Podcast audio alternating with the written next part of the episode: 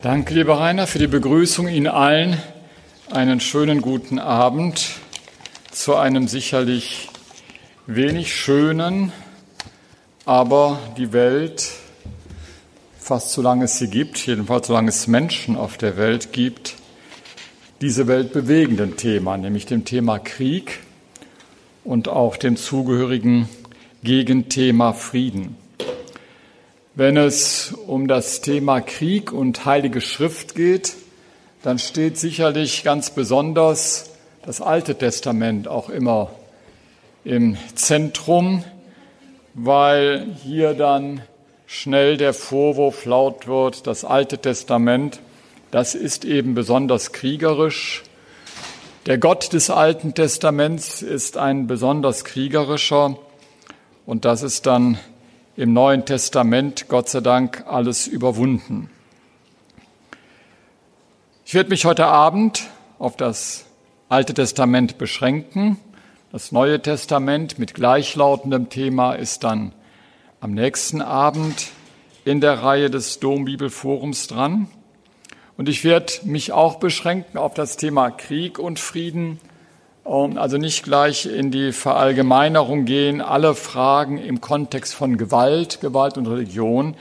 Ähm, es wird ja noch mal äh, sozusagen einen zweiten Anlauf zum Thema geben, nachdem wir das Thema Krieg und Frieden behandelt haben. Ich beginne mit einem Text, der deutlich macht, ja, das Alte Testament verbindet Gott mit dem Krieg. Wir finden einen solchen Text nicht nur einmal, ist jetzt nur einer, aber der ein besonders prominentes Beispiel ist im Lied des Mose, nachdem die Hebräer vor Ägypten durch das Meer geflohen sind und es wird ein Danklied auf den Gott gesungen, der die Hebräer aus der Unterdrückung der Ägypter befreit hat.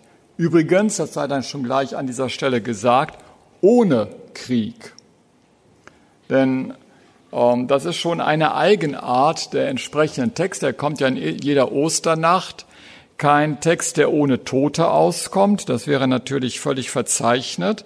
Aber es wird bewusst keine Kriegsführung geschildert. Hier kämpfen nicht äh, schwache Hebräer gegen übermächtige Ägypter, oder auch starke Hebräer gegen schwächere Ägypter, sondern in den entsprechenden Schilderungen des Durchzugs durch das Meer heißt es dann einfach nur, dass Mose dem Volk sagt, das ist das, was der Herr euch sagen lässt, schaut zu, bleibt ruhig und schaut zu, wie der Herr euch heute rettet. Und die Schilderung ist im letzten eine große Panik, die in Ägypterheer auftauch, äh, ausbricht und letztlich dann dazu führt, dass sie in dem zurückflutenden Wasser des Meeres untergehen. Ich werde jetzt nicht diesen Text auslegen, sondern zunächst einmal auf eine Titulatur hinweisen, die im Gefolge dieses Textes dann erscheint. Denn das folgende Lied, das dem Mose in den Mund gelegt wird, sicherlich ein Text aus späteren Zeiten, der aber noch einmal auf dieses Geschehen am Meer zurückblickt und es deutet, hält fest, und Sie finden es auch in fetten Buchstaben geschrieben, Adonai, der Herr, ist ein Kriegsmann. In dieser Eindeutigkeit werden Sie es so oft im Alten Testament nicht finden, fast gar nicht mehr, aber immerhin, wir kommen nicht dran vorbei. Gott wird hier als Kriegsmann, als Soldat bezeichnet. Selbst das Wort Kriegsmann kommt gar nicht so oft vor, wie man vielleicht meinen könnte. Sie kennen aber ein berühmtes Pendant im Alten Testament, das ist Goliath. Goliath, dieser riesige Philister, wird in seiner ganzen Montur ebenfalls als Kriegsmann vorgestellt. Ja, der Gott Israels wird tatsächlich mit dem Krieg in Verbindung gebracht. dass das aber nur eine Seite der Medaille ist, zeigt dasselbe Kapitel.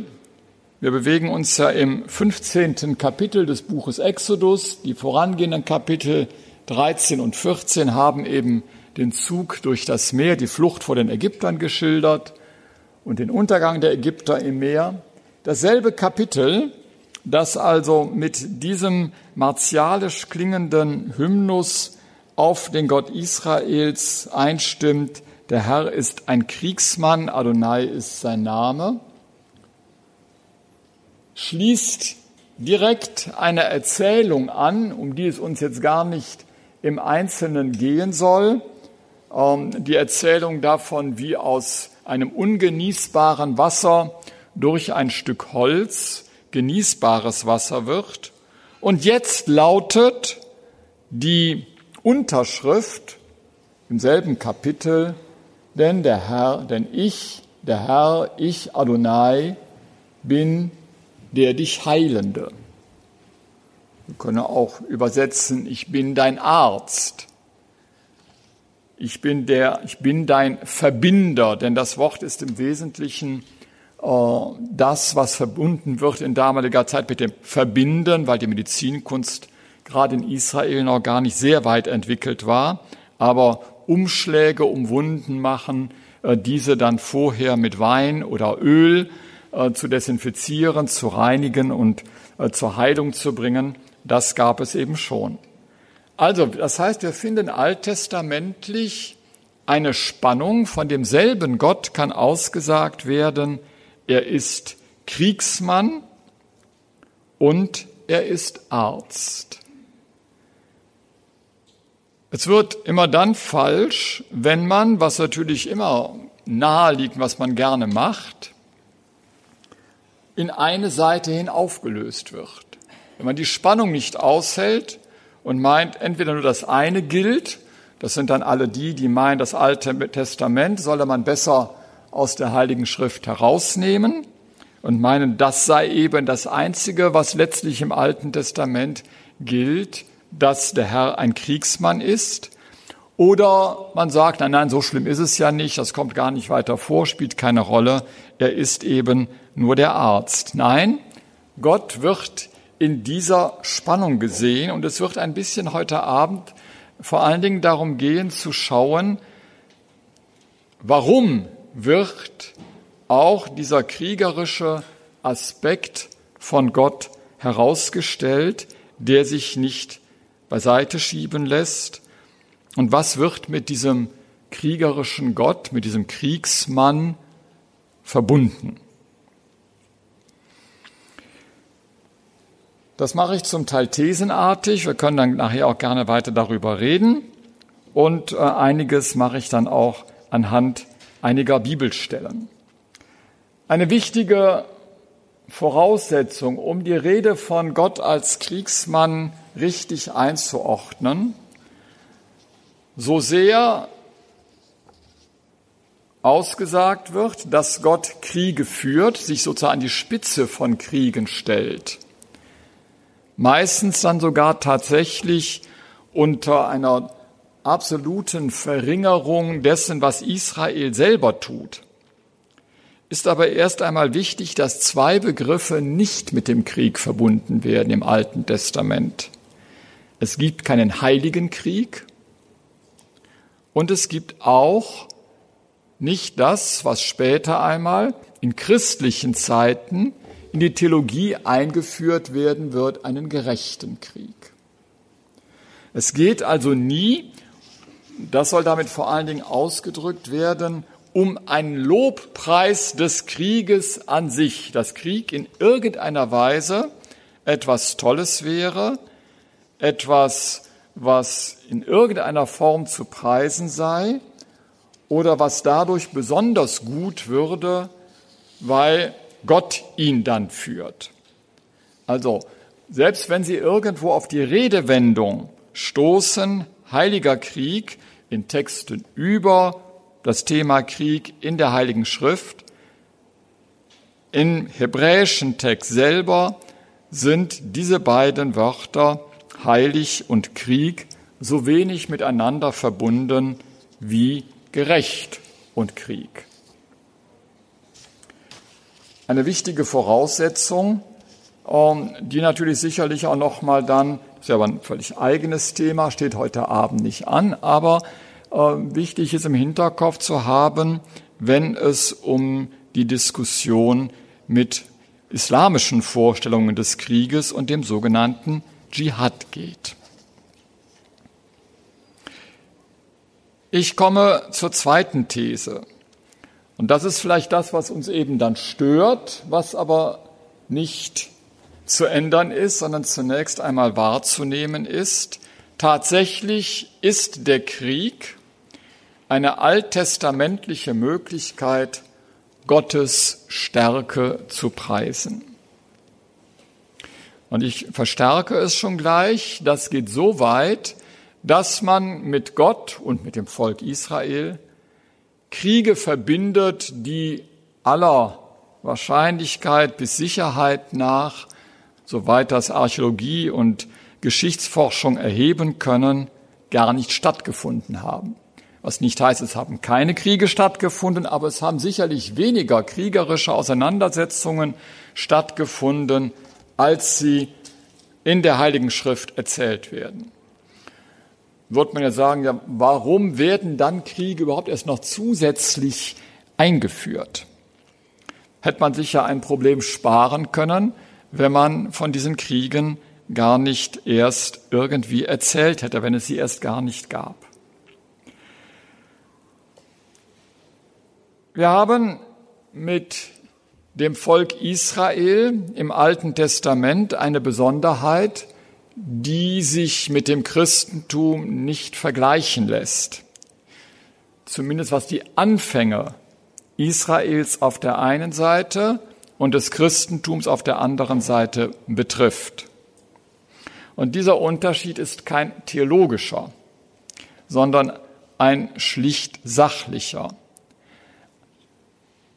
Israel entwickelt sich zumindest, soweit es jetzt biblisch eine Rolle spielt, von vornherein in einem doppelten Strang, nämlich als eine religiöse Größe, gebunden an den einen Gott, an den Gott mit Namen Adonai, und es entwickelt sich gleichzeitig als staatliche Größe. Diese beiden Entwicklungen sind am Anfang sicherlich so zu verstehen auch, dass der Anfang des Glaubens Israels sich auf einen nationalen Gott bezieht. Er ist nicht der Gott der Welt in der frühen Phase.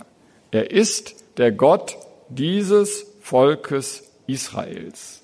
Als solcher interessiert er. Er wirkt in den Alltag hinein. Und zu diesem Alltag gehört dann aber auch, insofern sich ja auch ein politisches Gebilde entwickelt, tatsächlich die kriegerische Auseinandersetzung. Und der Krieg ist in dieser Zeit und nicht nur in dieser Zeit, wie wir wissen, und in dieser Gegend, Vorderer Orient, Alltag. Alle Völker führen Krieg und verbinden Krieg mit ihren jeweiligen Gottesvorstellungen. Das ist der Normalfall. Ob uns das jetzt gefällt oder nicht, zunächst einmal ist es so. Wenn das der Rahmen ist, ist relativ nachvollziehbar, dass wenn ein Volk aufstünde in dieser Zeit und sagen würde, wir haben einen ganz besonders tollen Gott, der führt überhaupt keine Kriege, dann wäre diese Religion sofort erledigt gewesen. Das wäre ein schwacher Gott. Das wäre ein Gott, der nichts kann und nicht vermag, der nämlich all denen, die Kriege führen, nichts entgegenzusetzen hat. Etwas kann der alttestamentliche Mensch in der Tat noch nicht, was ein Paulus im Neuen Testament dann können wird. Das hat aber was mit Wandel im Denken zu tun, der viel früher einsetzt, aber ich mache mal den Paulus als Gegenpol. Wenn der Paulus sagt, ich bin, wenn ich schwach bin, bin ich stark, ist das eine Form von Dialektik, die der Hebräer nicht kennt. Die gibt's einfach nicht. Es gibt nur entweder oder. Das hat zu tun, ich habe es an dieser Stelle sicherlich schon öfters erwähnt und gesagt, das gehört auch in diesem Zusammenhang, das hat damit zu tun, dass das Hebräische ein ganzheitliches Denken ist. Unsere Welt heutzutage ist polar aufgebaut. Unsere digitale Welt ist besonders polar aufgebaut. Selbst wer nichts von Computern versteht, und ich verstehe davon relativ wenig, weiß aber vielleicht doch, dass alle Computertechnik letztlich auf der Unterscheidung von Null und Eins beruht. Oder von etwas und nichts, könnte ich auch sagen. Genau diese Unterscheidung kennt der Hebräer nicht. Es gibt immer nur etwas. Bei solcher Voraussetzung stellt sich die Welt in der Betrachtung anders dar, als wenn ich diese grundlegende Unterscheidung mache, die da mit den Griechen auf jeden Fall in das Denken der Welt hineinkommt. Aber wäre natürlich Hybris zu meinen, ja, weil wir dann später die Schlaueren sind, sind die anderen alle doof. Es muss sich etwas entwickeln. In dieser Welt, die also ganzheitlich operiert und denkt erst einmal, ist also Schwäche und Stärke nicht gleichermaßen mit ein und derselben Person vermittelbar. Was vermittelbar ist, ist ein schwaches Israel, das aber einen starken Gott hat. Das geht. Noch einmal die Schilderung am Meer schildert genau dies. Die Ägypter gehen nicht unter, weil die Israeliten so tolle Krieger sind, sondern sie gehen unter, weil der Herr sich für sie, die Israeliten, die Hebräer, stark macht. Der Goliath wird nicht besiegt, weil der David so stark ist, sondern, so würde es dann äh, Bibel sehen, weil das Geschehen gedeutet wird, dass der David den cleveren Einfall mit der Schleuder hat, der Steinschleuder. Aber ohne Tod kann man sich das auch nicht vorstellen. Der Goliath muss eben dann doch irgendwie sterben. Anders kann man es sich nicht vorstellen. Es geht aber noch einmal damit nicht um die Verherrlichung der Kriegskunst, sondern es geht darum, dass Krieg eine Möglichkeit ist, von einem Gott zu sprechen und ihn zu verkünden, der auch dann noch wirken kann, wenn nach menschlichem Ermessen die eigenen Möglichkeiten erschöpft sind. Was später die Vaterunser Bitte wird, dein Reich komme, setzt auch voraus einen Gott, der sein Reich kommen lassen kann. Wenn er das gar nicht kann, nützt die Rede davon nichts. Und diese Stärke stellt man sich nun eben in damaliger Zeit auch kriegerisch, keineswegs nur kriegerisch vor. Aber Krieg ist damit eben eine alttestamentliche Möglichkeit, Gottes Stärke zu preisen. Damit man auch nicht meint, das böse Alte Testament und dann das tolle Neue Testament. Erstens im Neuen Testament wird auch noch von Kriegen gesprochen. Überlasse ich aber dem verehrten Mitbruder fürs nächste Mal, äh, wenn er zu dem Thema etwas sagen wird. Und zum Zweiten sei mal sei gesagt, wann fangen Christen an, den Krieg in sich in Frage zu stellen, sozusagen pazifistisch zu werden. Nicht in den ersten tausend Jahren, auch dann noch nicht in den nächsten 500 Jahren, sondern müssen wir eigentlich schon, ich glaube, wenn es gut geht, ins 19. Jahrhundert gehen, 18. vielleicht, ganz zaghaft wäre es dann aber, aber im Grunde mussten zwei grausame Weltkriege kommen, die so etwas aufkommen ließen wie Pazifismus. Also eine Infragestellung des Krieges. Sie wissen alle selbst noch, beim Ersten Weltkrieg zogen deutsche Soldaten mit dem Spruch Gott mit uns auf ihrer Koppel in den Krieg und sie taten es am Anfang, noch nicht ahnend, was sie erwartet, voll Begeisterung zum Teil. Warum, das möchte ich schon noch kurz sagen, weil ich das am Anfang ja eingeleitet habe. Warum ist das im Christentum trotzdem mit dem Krieg von dem Neuen Testament etwas anders? Nicht, weil das Christentum sich auf Jesus Christus beruft. Sie sehen, auch mit Jesus Christus entsteht hinter genauso Gewalttat. Sondern zunächst einmal deshalb, weil das Christentum am Anfang keine politischen Ambitionen hat. Es entsteht kein Staat. Die ersten Christen sind einzelne Leute, einzelne Personen, die wirklich, wenn sie jetzt im Neuen Testament bleiben, als Einzelne diesem Jesus nachlaufen, diesem Jesus von Nazareth, die ihm nachfolgen.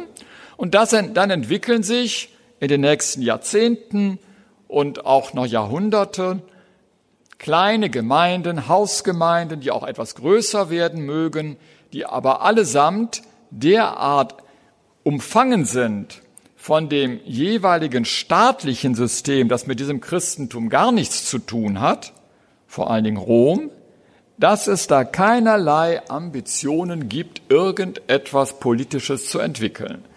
Und Sie wissen ja wahrscheinlich, das ändert sich erst mit Konstantin dem Großen ab dem Jahr 313. Das mag dann schon ein bisschen Vorläufer haben, aber da geht es eigentlich erst wirklich los. Und dann schließlich noch ähm, das äh, Staatschristentum, was sich dann weiterentwickelt im vierten Jahrhundert. Und was passiert? In demselben Augenblick, wo das Christentum zur Staatsreligion wird, entwickelt Eusebius von Caesarea, der Hoftheologe von Konstantin dem Großen, die Lehre vom gerechten Krieg. Der einzige Vorteil, aber es ist kein Verdienst. Zu der Zeit entsteht keine Schrift des Neuen Testaments mehr. Das ist schon lange abgeschlossen.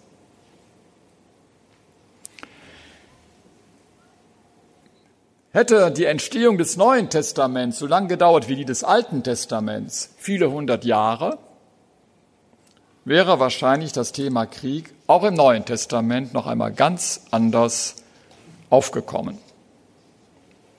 Von daher gibt es also gar, keine, gar keinen Anlass, überheblich auf das Alte Testament zu schauen in seiner Sichtweise vom Krieg, wobei wir im Moment noch bei den Anfängen sind. Dies vielleicht erstmal zum Grundsätzlichen. Aber in einem solchen kriegerischen Kontext, in dem kriegerische Auseinandersetzung auch zum Alltag gehörte, ging es für die Menschen damals nicht anders, als Gott auch aus diesem grausamen Geschehen nicht herauszuhalten. Ich komme zur nächsten These. Wichtig ist aber bei aller Rede vom Krieg nicht nur, dass er nicht gepriesen wird als Krieg an sich, sondern dass das Alte Testament weder zum Krieg ermutigt, noch Menschen auffordert, Kriege zu führen. Kriege sind immer nur Gegenstand der Erzählung, entweder über Kriege, die dann stattgefunden haben, also Vergangenheitsberichte, oder, ich hatte es schon gesagt, gar Erzählungen, die fiktional sind, also es wird von Kriegen erzählt, die so gar nicht stattgefunden haben. Ein ganz wichtiger Aspekt, der nicht zu unterschätzen ist, es wird nicht zum Krieg aufgefordert, sie werden aber wenn man jetzt nicht etwas vielleicht völlig aus dem Zusammenhang reißt, aber eigentlich keinen Satz finden, der sagt, du Mensch sollst Krieg führen. Wo, von, wo Kriege angekündigt werden, dass so Propheten Kriege ankündigen müssen, werden sie immer nur sagen, dass Gott selbst einen Krieg führen wird, aber schon der Prophet selber ist nie einer, der sich als Umsetzer dieser dieses angedrohten Krieges sieht er also dann damit, weil er davon sprechen darf, dass irgendein Krieg kommt, äh, schon mal zum Messer oder sonst einer Waffe greifen darf und den Anfang machen darf.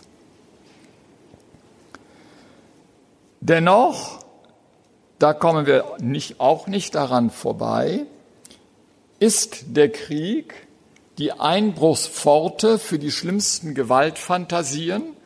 Für mich persönlich, das ist aber jetzt sehr subjektiv, aber ich will deswegen gerade weil ich ihn schlimm finde, auch nicht verheimlichen, ist der Gipfel Nummer 31. Dürfen Sie gerne zu Hause nachlesen, besser aber nicht vor dem Einschlafen. Ähm, aber Krieg ist, und das wird jetzt nochmal gleich wichtiger werden, ähm, auch das Thema oder äh, Gegenstand der Betrachtung, um zugleich nachzudenken über die Überwindung von Gewalt. Aber da kommt man nicht noch einmal nicht dran vorbei zu erkennen, ja, es gibt einzelne Texte und dazu zählt gerade der oft gescholtene Text des Durchzugs durch das Meer, der im Grunde auf, auf Gewaltszenerien völlig verzichtet, nicht dazu. Aber es gibt Texte, die sich in der Gewalttätigkeit Gottes äh, geradezu blutrünstig ergehen. Hier muss man sagen, hat wohl tatsächlich religiöse Fantasie sich verirrt. Es sind, Gott sei Dank, würde ich sagen, Gott sei Dank, einzelne Texte. Aber selbst bei den schlimmsten, Nummer 31 scheint mir der schlimmste zu sein, von der ausführlichste dann auch, geht also nicht um einen einzelnen Vers. Ähm, auch hier geht es nicht darum, dass Nummer 31 zu Gewalttätigkeit und Kriegsführung auffordert, sondern wiederum geht es nur um, wahrscheinlich sogar fiktional an der Stelle, aber egal, um das, was Gott getan hat, nicht was der Mensch in Zukunft irgendwann tun soll. Das Verhältnis zum Krieg ändert sich im Laufe der Zeit. Interessanterweise aber fängt diese Änderung nicht erst an, weil das kann man dann vielleicht schnell nachvollziehen, wenn es keinen Staat Israel mehr gibt. Wenn also aus dieser Doppelgestalt Israel als religiöse Größe, als Glaubensgemeinschaft und als politisches Gebilde, als Staat, wenn das beides auseinanderfällt und nur noch eine religiöse Größe übrig bleibt, eine religiöse Volksgruppe, die unter den Bedingungen fremder Staatlichkeit lebt. Nicht erst dann fängt man an, Krieg an sich auch in Frage zu stellen. Offensichtlich hat dieser Glaube an den Gott Israels trotz aller Gefährdung auch in die Gewaltfantasie abzudriften. Noch einmal. Auch das Potenzial, das Gegenteil zu tun. So wird die Grausamkeit des Krieges gebrandmarkt, etwa äh, im Buch Amos. Das Buch Amos, das hineingehört in das achte Jahrhundert vor Christus, um 760. Sagen wir ganz gern beim Buch Amos, da wo man dann sagt, 7 5.3, Rom schlüpft aus dem Ei, wo also Rom mal gerade erst anfängt, da ist das Amos-Buch schon bei großen gesellschaftlichen Problemen, um diese zu bearbeiten. Und der Einstieg in das Amos-Buch ist ein Gedicht, so möchte ich es mal nennen, ein mehrstrophiges Gedicht, ähm, das davon spricht, wie die Völker ringsum Krieg führen. Und genau und interessanterweise, das ist nämlich das Wichtige daran auch, nicht Kriege gegen Israel, so dass es also um die äh, Beschimpfung etwa ginge äh, des Feindes, des eigenen Feindes. Nein, es geht also um ganz andere Kriege, die andere miteinander und gegeneinander führen, denen Gott jeweils ein Ende setzt. Da geht es in diesem ersten abgedruckten Text um Verschleppungspolitik bei Kriegen. Ein Mittel, das wir auch äh, bis heute kennen. Und denken Sie nur äh, Entvölkerung von Gebieten, Verschleppung äh, an die ganze Politik Stalins etwa, um mal nur ein Beispiel zu nennen. aber da können wir sicherlich noch viele andere nennen. Dem wird das Ende angesagt. Es gibt die grausame Kriegstaktik, dass man, wie es heißt, Schwangeren den Leib aufschlitzt.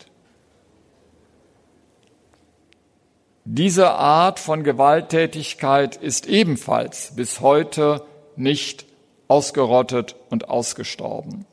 Alles, was ähm, Umgang mit Frauen und was Sexualität betrifft, ist immer noch ein Mittel von Gewalttätigkeit in Kriegen aller Art und war es. Es wird als Verbrechen gekennzeichnet, bereits im siebten Jahrhundert vor Christus. Oder es wird als Kriegstaktik, wie kann man den anderen äh, letztlich äh, verhöhnen und schwächen und demütigen, indem man dem König von Edom in diesem Fall ähm, verweigert, ihn ordentlich zu beerdigen und einfach dann wahrscheinlich rumliegen lässt und schließlich seine Gebeine verbrennt. Für im Vorstellungsbereich des alten Orients etwas ganz Furchtbares. Also, erster Punkt, Krieg kann durchaus auch Gegenstand von Texten sein. Ich habe jetzt nur ein Beispiel genommen, das Amos-Buch, und zwar ein relativ altes Beispiel. Ähm, dass seine Grausamkeit gebrandmarkt wird. Diese Texte hat man Jahrtausende nicht stark gemacht. Das kann man uns vorwerfen. Das kann man uns vorwerfen. Aber nicht, dass die Bibel grausam ist. Sondern hier geht es darum, dass sie etwas benennt, was grausam ist und sagt, das will ich Gott gerade nicht. Das hat nicht lange oder hat keinen besonders geschert und davon abgehalten, dann später doch Kriege zu führen. Gott wird als der gepriesen, der keine Freude hat an Heldenkraft. Also, hier das Beispiel aus dem Psalm 147. Er, Gott ist gemeint, hat keine Freude an der Stärke des Rosses, er hat keinen Gefallen an der Kraft des Helden, macht deutlich, das Kriegshandwerk an für sich, das sich gerade rühmen in seiner ganzen Soldatenhaftigkeit, entspricht letztlich nicht dem, was Gott vorschwebt. Also die Verherrlichung des Krieges lässt sich letztlich über die Heilige Schrift nicht rechtfertigen. Und so wundert es nicht, dass das eigentliche Ziel, was dann im Laufe der Zeit aufkommt, dasjenige ist, dass es heißt, dass Gott den Kriegen ein Ende setzt. Das ist das, was man erwartet. Es geht darum, dass geradezu alles, was Kriegswerkzeug ist, hier werden Bogen, Lanze, Streitwagen genannt, zerstört werden. Ja, Gott zerschlägt Kriege, heißt es. Und das findet sich auch in ganz späten Texten. Ich habe nur noch hier darauf hingewiesen, auch das dürfen Sie gerne selber nachlesen.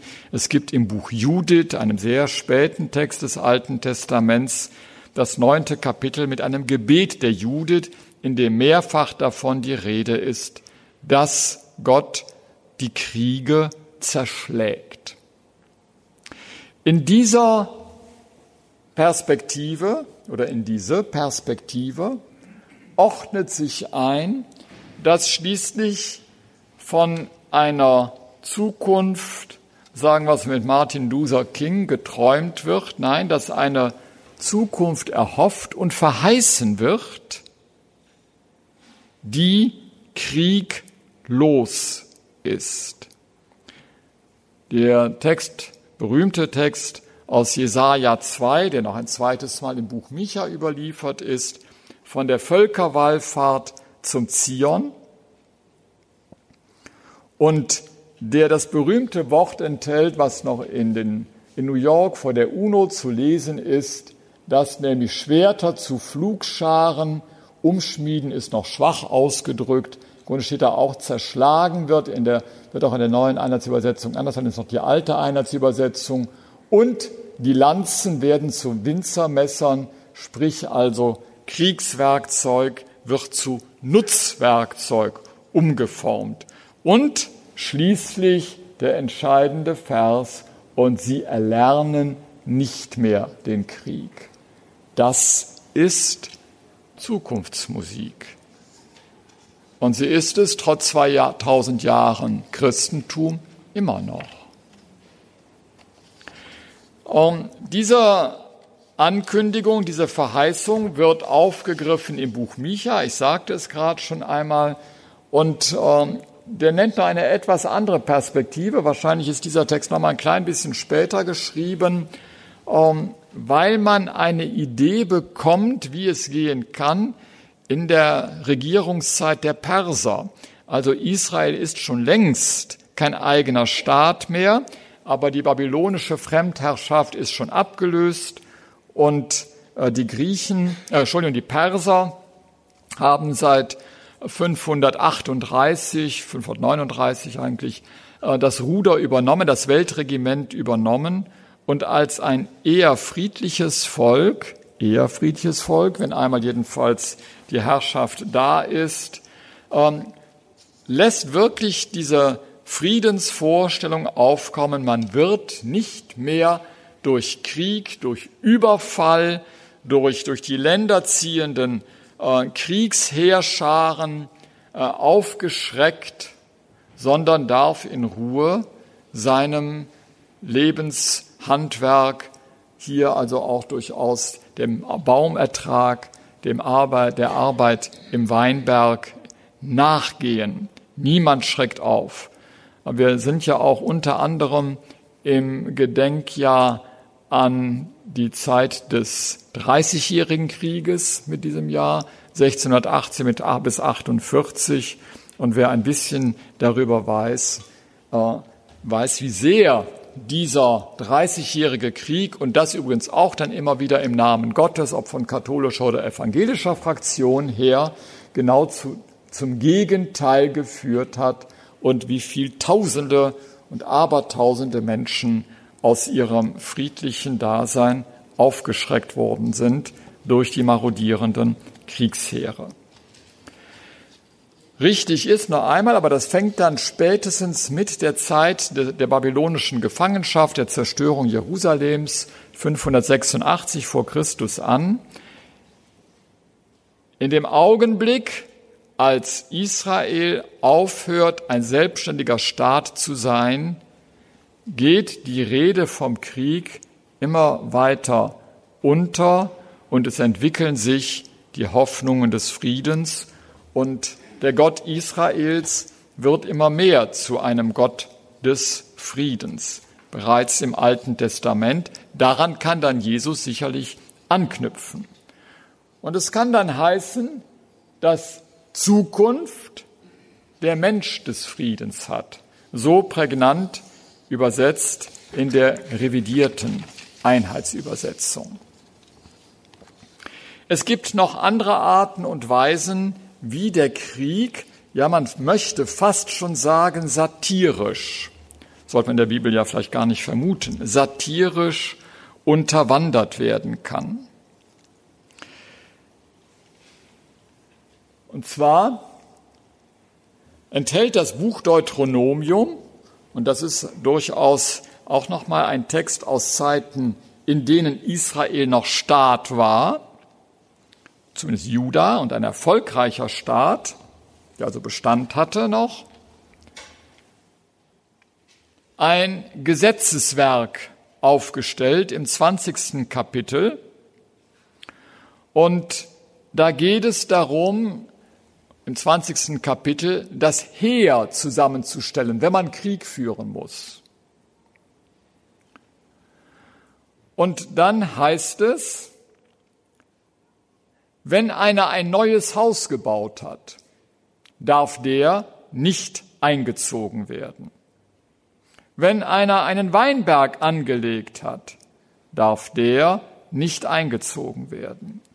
Wenn einer sich mit einer Frau verlobt und sie noch nicht geheiratet hat, darf er nicht eingezogen werden. Und wenn sich einer fürchtet und keinen Mut hat, der trete weg und kehre nach Hause zurück, damit er nicht auch noch seinen Brüdern das Herz zerschmilzt. Man fragt sich, wer soll dann eigentlich da in dem Heer drin sein? Das ist äh, eine Anti-Volksheererhebung. Also wir haben ein Gesetz, einen biblischen Gesetzestext zum Thema Heeraufstellung und im Grunde unterwandert diese Aufstellung selbst den Gedanken des Krieges.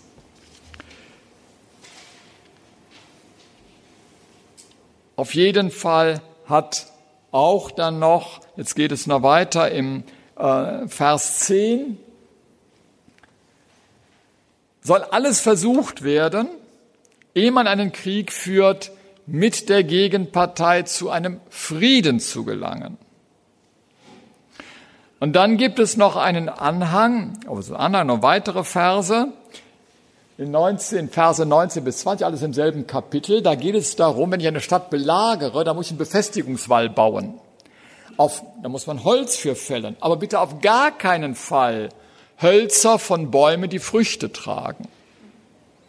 Und wer in Israel war, der wird sehen, das bleiben auch nicht mehr so viele übrig. Im Grunde habe ich gar keine Chance, da groß einen Wall oder eine Palisade zu bauen. Und in 24, Kapitel 24 wird nachgetragen, dass auch Neuvermählte vom Kriegsdienst befreit sind. Also wir haben hier äh, sozusagen eine Form der Unterwanderung der Kriegsverherrlichung. Rein formal klingt es zunächst danach, als, sollt, als wäre, spräche hier alles für Kriegsführung und äh, das Buch Deuteronomium würde hier zum Krieg auffordern. Liest man es genau, ist das Gegenteil richtig. Es bleibt ein schwieriger Gedanke, der verbunden wird mit dem Begriff der Bann. Ich weiß nicht, wie weit Sie den Begriff schon mal gehört haben und wie der dann genau gefüllt ist. Bei dem Bann geht es um eine Bestimmung, dass wenn ein Volk erobert wird, oder wenn ja, ein Volk erobert wird, man aus der Eroberung keinerlei Profit ziehen darf. Also alles soll im Grunde nur zerstört werden und vernichtet werden, aber es darf kein Profit aus der Eroberung gezogen werden. Und ist die Frage, ob das besser ist, als wenn man auch was Profit daraus ziehen würde, denn das Ganze führt dann in der äh, Konkretion dazu, dass nicht nur Gegenstände vernichtet und unbrauchbar gemacht werden, sondern dass auch die Menschen getötet werden, denn sie etwa als Sklaven mitzunehmen, wäre ja auch wieder ein Profit aus dem Krieg. Dann würde ich ja von den Menschen, die ich besiegt habe, profitieren. Ähm, zum einen ist es völlig unklar, das kann ich aber nur so offen lassen, da haben wir keine historischen Hinweise darauf, wie weit ein solcher Bann in Israel und außerhalb, wo es vergleichbare Texte gibt, überhaupt durchgeführt wurde. Lassen wir mal die Annahme, es gab es, und wenn es ein Einzelfall war, dann fällt beim Buch Deuteronomium schon wieder die Unterwanderungstaktik auf. Denn es wird nicht einfach gesagt, wenn du eroberst, sollst du bannen, sondern es wird gesagt, wo, bei wem nämlich den Hethitern, den Gilgaschitern, den Amoritern, den Kanaanitern, den Perisitern, den Hivitern, Jebusiter. Sieben Völker. Das Problem, das ist das Problem. Zur Zeit, als dieses Buch entsteht, gibt es diese Völker schon alle nicht mehr. Keiner kann da mehr sozusagen getötet werden oder der Bann kann überhaupt nicht vollzogen werden. Es ist sozusagen schon wieder eine Sperrung eingebaut. Vielmehr geht es um eine vielleicht für uns anstößige, das will ich jetzt gar nicht äh, kleinreden, anstößige oder extreme Formulierung, die etwas ganz anderes will. Sie will nämlich sagen, macht euch nicht mit Völkern gemein, die nicht an den Gott Israels glauben. Und das wird auf diese Art und Weise ins Wort gefasst.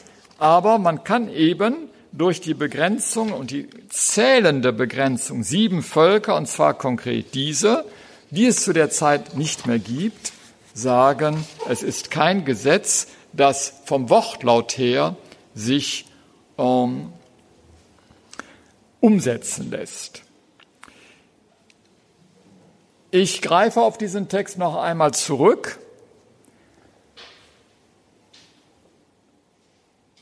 Weil das so ist, finden wir deshalb auch ähm, einen Gegenentwurf. Und zwar entsteht in der Zeit der babylonischen Gefangenschaft, also zwischen 586 und 538 vor Christus, ein Schreiben, das dem Jeremia zugeschrieben wird, das er an die Verbannten in Babylon richtet. Und der sagt, wir müssen davon ausgehen, diese babylonische Gefangenschaft wird lange dauern. Und deshalb rate ich euch, nehmt euch Frauen und zeugt Söhne und Töchter, nehmt für eure Söhne Frauen und gebt eure Töchter Männern, damit sie Söhne und Töchter gebären. Ihr sucht, ihr sollt euch dort vermehren und nicht vermindern. Suche das Wohl der Stadt, in die ich euch weggeführt habe, und betet für sie zum Herrn, denn in ihrem Wohl liegt euer Wohl. Das ist das völlige Gegenteil von Bann. Und noch ein solcher Gegensatz. Es gibt einen äh, ziemlich grausamen äh, Text, der berichtet, wie der König Jehu noch in früheren Zeiten, äh, da sind wir äh, im achten Jahrhundert vor Christus noch einmal, etwas vor Amos, ähm, um einen König, der mit brutalster Gewalt versucht, den Baalsglauben auszuretten, auszurotten, auszurotten. Wie weit das wirklich als kriegerische Aktion stattgefunden hat, wissen wir auch nicht. Aber das klingt ja zunächst einmal, als sei hier Krieg mit frommem Hintergedanken geführt worden. Diese Tat wird kurz darauf im Buch Hosea mit einer Strafmaßnahme belegt, dann werde ich das Haus Jehu für die Blutschuld von Jesrael heimsuchen. Was fromm klingt, wird als nicht fromm von Gott her entlarvt. Es kann nicht sein, für ihn zu töten. Ich komme zum Schluss